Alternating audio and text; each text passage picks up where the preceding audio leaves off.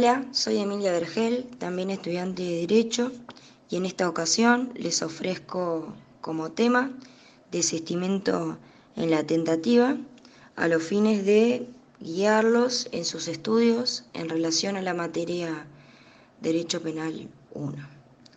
Bueno, me parece oportuno iniciar con un concepto de tentativa, la cual constituye la ejecución de un delito que se detiene en un punto de su desarrollo antes de alcanzar el grado de consumación, es decir, antes de que se complete la acción como típica. Por eso mismo, la tentativa no constituye un delito en sí mismo independiente, sino una extensión del tipo, una ampliación de la imputación delictiva.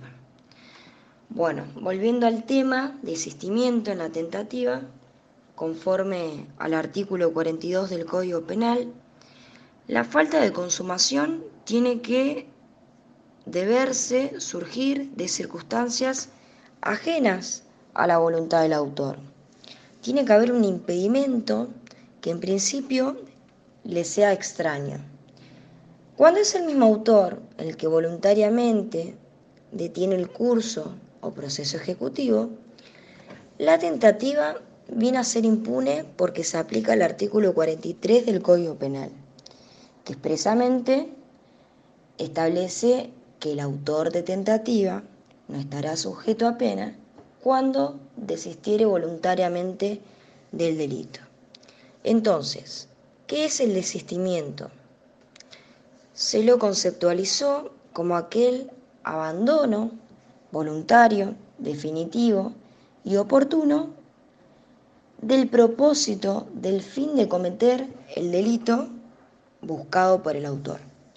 Entonces, en primer lugar, el abandono tiene que ser voluntario, proceder del mismo autor sin depender de circunstancias objetivas, por ejemplo, que se le rompa el instrumento con el cual intentaba cometer el delito, o circunstancias subjetivas, por ejemplo, creer erróneamente que con los actos realizados se iba a alcanzar a la consumación del delito. Entonces, este abandono voluntario tiene que lograr entorpecer el desarrollo de la ejecución. También, en segundo lugar, este abandono voluntario tiene que ser definitivo. El autor decide abandonar de forma total todo tipo de vía delictiva que eligió para lograr lo que se proponía, para consumar el delito. Y también, en tercer lugar, este abandono voluntario y definitivo tiene que ser oportuno. Cuando el abandono de la ejecución constituye el impedimento de la consumación. Si la consumación se produce igual, a consecuencia de actos que ya realizó el autor antes del abandono, el delito se va a tener como consumado. En cuanto al fundamento de la eximisión de la pena, hay varias teorías. Una de las teorías es teoría del puente de oro, en la cual la razón política que da fundamento al beneficio que entraña el desistimiento cuando es voluntario fue puesta de manifiesto por la doctrina argumentando razones de política criminal, basándose en la creación de un motivo, estímulo o premio que opere hasta el momento para evitar la consumación a cambio de obtener impunidad. De esta manera se busca desalentar al autor a que cometa delitos. ¿Qué crítica recibe esta teoría? Que la promesa de eximisión no tiene influencia en la toma de decisiones para realizar o no el delito.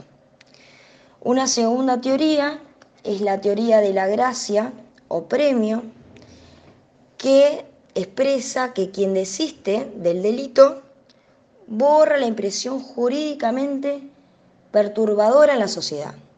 Debido a ese desistimiento, hay una compensación benévola hacia el autor. También recibe críticas, por la cual el desistimiento es algo voluntario, no ético. Por lo tanto, no importa por qué razón se desestima. Otra teoría es la teoría del fin de la pena. Algunos autores han orientado hacia los argumentos que giran en torno a la voluntad criminal y entendieron que la impunidad que otorga el desistimiento proviene del hecho de no haber voluntad suficientemente firme, intensa, que justifique la pena en estos casos. Acá, por razones de prevención especial y de prevención general, la pena se vuelve innecesaria. La crítica que se le hizo a esta teoría es que no siempre hay desistimiento solo por la voluntad, sino que la persona puede haber desistido por causa ajena. Y bueno, hay otra teoría, la teoría de la excusa absolutoria, en la cual el efecto de impunidad que apareja el desistimiento voluntario se trata de una causa personal que excluye la pena, que solo beneficia a quien desiste de consumar el delito,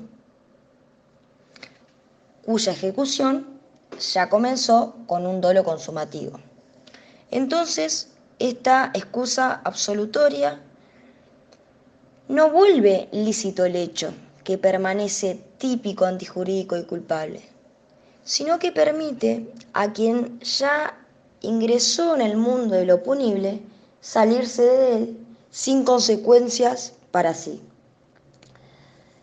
Entonces, el efecto es estrictamente personal, solo beneficia a quien desistió conforme a esta teoría. Bueno, espero que les haya servido. Saludos.